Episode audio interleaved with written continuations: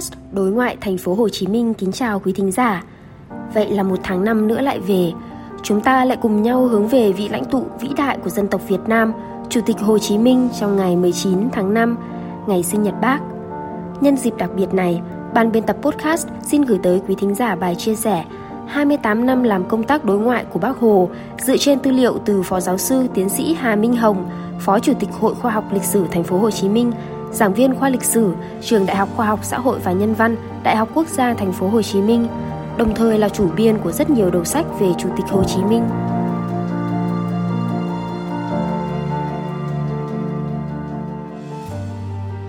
Theo Phó Giáo sư Tiến sĩ Hà Minh Hồng,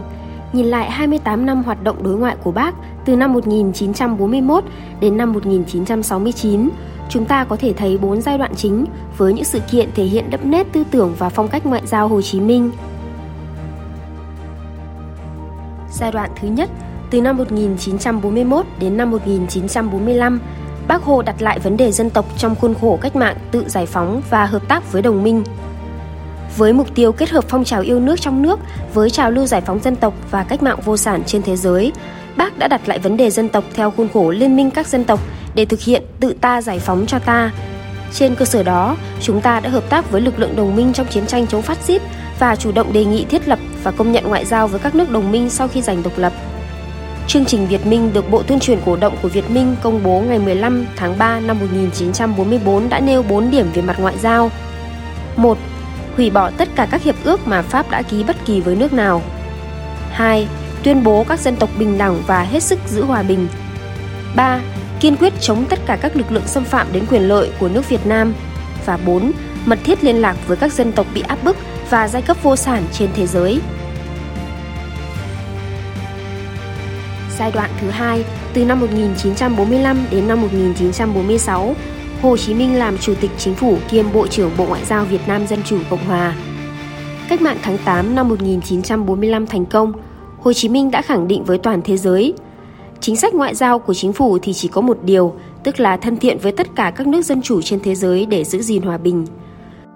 Với chính sách đó, Việt Nam đã thiết lập quan hệ về hòa bình và hợp tác hữu nghị với các nước trên thế giới, đồng thời cũng giữ vững quan điểm có tự lập mới độc lập, có tự cường mới tự do. Độc lập có nghĩa là điều khiển lấy mọi công việc, không có sự can thiệp ở ngoài vào. Đó chính là bài học quý báu trong ngoại giao Việt Nam cho đến tận ngày nay, đề cao độc lập tự chủ, coi trọng hòa hiếu, nhân nghĩa, thủy chung.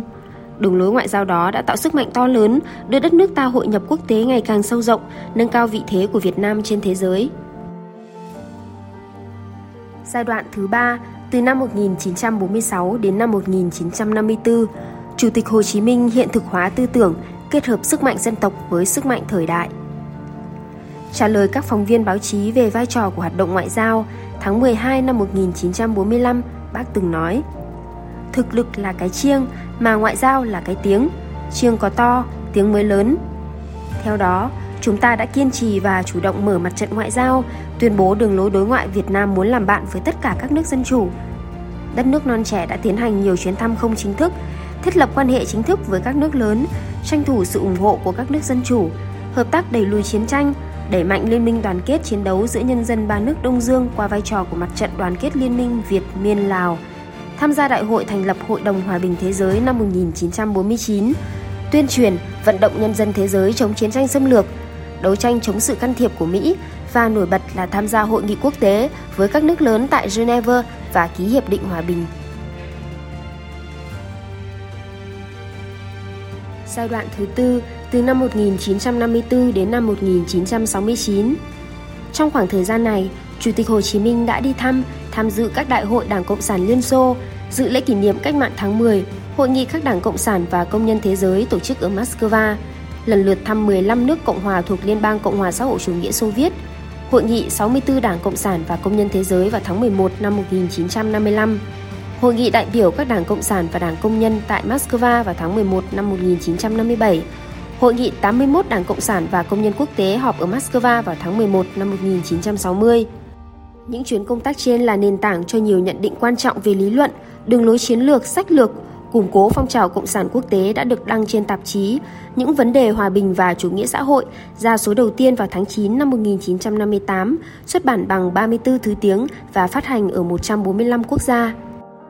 Chủ tịch Hồ Chí Minh cũng đặc biệt quan tâm đến đoàn kết xô chung và phong trào cộng sản, mở rộng quan hệ với các nước xã hội chủ nghĩa, tăng cường đoàn kết ba dân tộc Đông Dương và phong trào không liên kết với năm nguyên tắc chung sống hòa bình, tôn trọng chủ quyền và toàn vẹn lãnh thổ của nhau, không xâm lược lẫn nhau, không can thiệp vào công việc nội bộ của nhau, bình đẳng và cùng có lợi, cùng tồn tại hòa bình. Giai đoạn này, bác cùng các cán bộ ngoại giao Việt Nam đã nỗ lực hình thành mặt trận thế giới đoàn kết với Việt Nam, phong trào hòa bình chống chiến tranh Việt Nam góp phần không nhỏ vào chiến thắng sau cùng của dân tộc.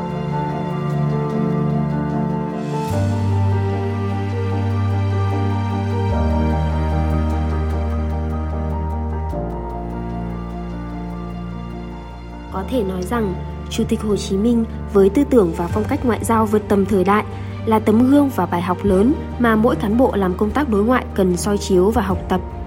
Cuộc đời hoạt động cách mạng và những thành tựu trong công tác đối ngoại của bác vẫn giữ nguyên giá trị mãi cho đến tận ngày nay. Nhân ngày sinh nhật bác, chúng ta một lần nữa lại tưởng nhớ và tri ân sâu sắc vị lãnh tụ vĩ đại, người sẽ sống mãi và đi cùng chúng ta trong suốt hành trình đi lên của đất nước. Cảm ơn quý thính giả đã lắng nghe và hẹn gặp lại trong những chuyên mục sau.